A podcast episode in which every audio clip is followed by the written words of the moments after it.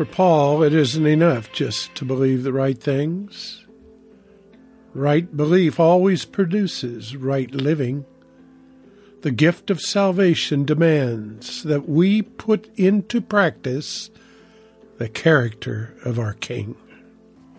Just as we take off and throw away our worn out clothes, we must strip off certain attitudes and actions of our old self, since our lives have been made new in Him.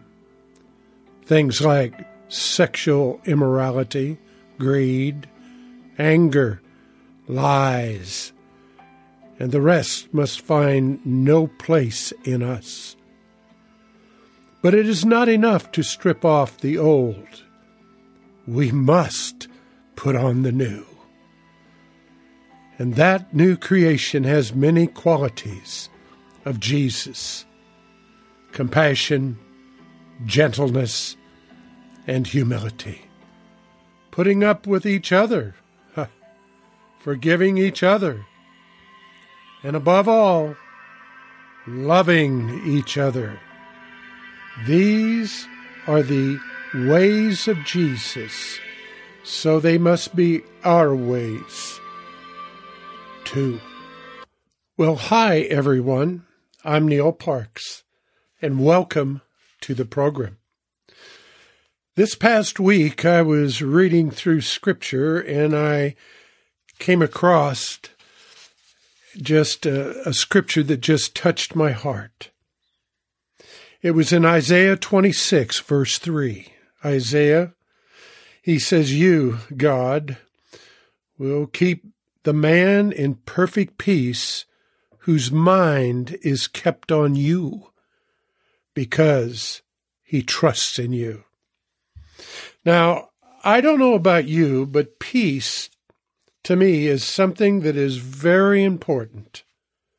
And perfect peace is only found in Jesus Christ, our Lord. This peace that Isaiah was conveying to us from God is most profound to all who are following Jesus. If you don't have peace, you see, then you will lose focus as to your purpose as a follower of Christ. Now, last time out, we ended with Colossians 3:11 where Paul is discipling these Colossians. Uh, and he says, There is no difference in verse 11 in men in this new life. Greeks and Jews are the same. The man who has gone through the religious acts of becoming a Jew and the one who is not are the same. There is no difference between nations, men who are servants and those who are free are the same. Christ is everything. He is in all of us. That's a powerful scripture uh, my listeners. So let's pick it up with uh, Colossians chapter 3, verses 12 through 15. I'm just going to read right through them and then we'll go back. Paul, in verse 12, speaking to the Colossians, he says, God has chosen you. You are holy and loved by him. Because of this, your new life should be full of loving compassion. You should be kind to others and have no pride. Be gentle and willing to wait for either for others. Verse 13, try to understand other people. Forgive each other. If you have something against someone, forgive him. That is the way the Lord forgave you. Verse 14, and to all these things you must add love. Love holds everything and everybody together and makes all these good things perfect. There's that word that Isaiah was talking to us about. All these things you must add love, and love holds everything and everybody together and makes all these things perfect. Verse 15 Let the peace of Christ have power over your hearts. You are chosen as a part of his body. Always be thankful. Now let's go back to verse 12 for a minute. God, Paul speaking, God has chosen you. You are holy and loved by Him. Now, years ago, one of my mentors explained to me something that has never left my mind and gives me the peace beyond that understanding. He said to me, Neil, had you been the only person living on planet Earth when Jesus came the first time, he would have come just for you. Wow. I've never forgotten that word spoken to me. Paul is explaining to these Colossians that it that this is a critical must for them to understand. This kind of love Christ has for them. This is the creator of everything, addressing his wife to be, just how much she means to him. God is telling her that she is holy. Did you just get that? How dare some heretic or religious anybody for that matter try to coerce God's chosen bride into thinking there is some way better than the Lord Jesus? Now, Paul goes on to say, because of this, your new life should be full of loving compassion you should be kind to others and have no pride. Be gentle and be willing to wait for others.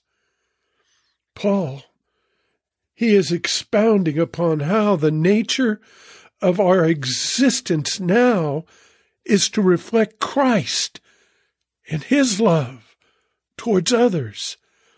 And in verse 13, he's, he's talking about forgive each other if you have something against someone, forgive them. After all, hasn't Jesus forgiven us of all our stupidness? Now, this next component, Paul is stressing, is also a critical must, as in vital or fundamental to who we are in Christ. Verse 14 says, And to all these things you must add love. Love holds everything and everybody together and makes all these good things perfect. Perfect. Verse 15 says, Let the peace of Christ have power over your hearts you were chosen as a part of his body. Always be thankful.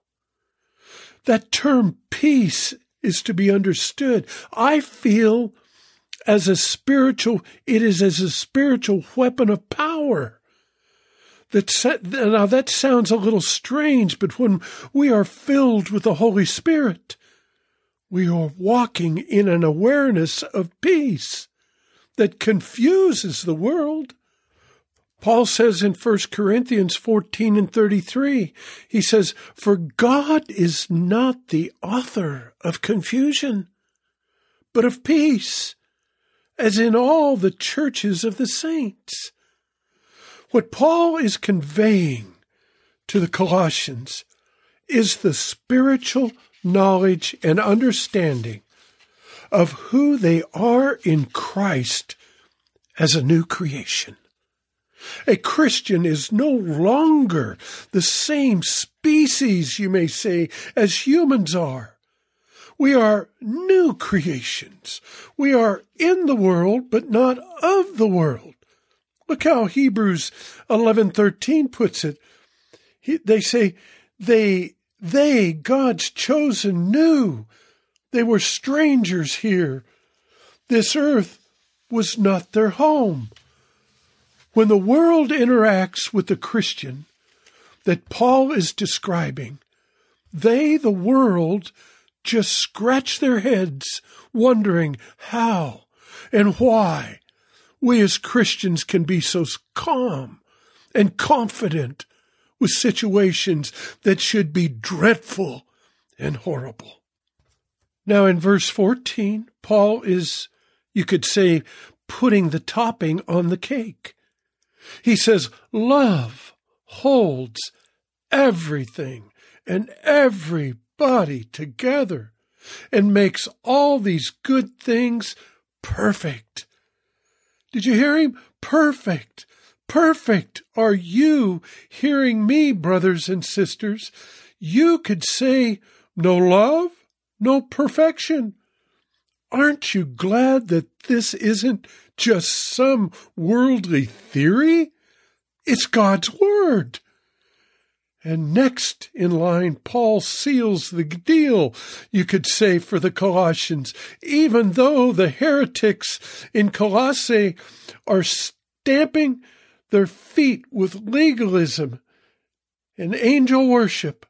Paul says in verse 15, let the peace of Christ have power over your hearts. You were chosen as a part of his body. Always be thankful. Can we celebrate Jesus right now, my listeners? Celebrate Jesus. Celebrate. He is risen. He is risen that we may have life. The Word of God says that we are the righteousness of God in Christ Jesus. Father God, we're here. We're here seeking you, Lord. Your Word is powerful. It's powerful, Lord, as a sword. Father God, I just pray right now that each and every listeners here today would be seeking you with all their heart, Lord. They would be seeking you and your wisdom and your understanding, Lord. You've told us that we have been chosen by you, that you've chosen us to be your res- representatives, Lord. You're here telling us that we we must we must have the character of you, Lord, and change and forgive people, Lord. You're telling us that love holds us and everything else together, Lord. And by that we are perfect as you are perfect. You have told us, Lord, that you and the Father are one, and then you said that you and we are one with you. Father God, we just thank you, Lord, that we can be here with you at this moment in time, that we can be vessels that even though the world is trying to come after us, Lord. Father God, that we are obedient to your word. We are obedient until death. Father God, we just love you and we praise you. And right now we ask blessing as I ask you to lift up each and every believer listening here today, whatever persecution they may be encountering, Lord. I pray right now, Father, that you would touch them with your peace and assure them that in you they've been chosen to be perfect. In Jesus' precious name, amen. Well, folks, I always love to hear from you. And you can email me at fill the lamp, it's all one word, at yahoo.com. So until next time, I'm Neil Parks.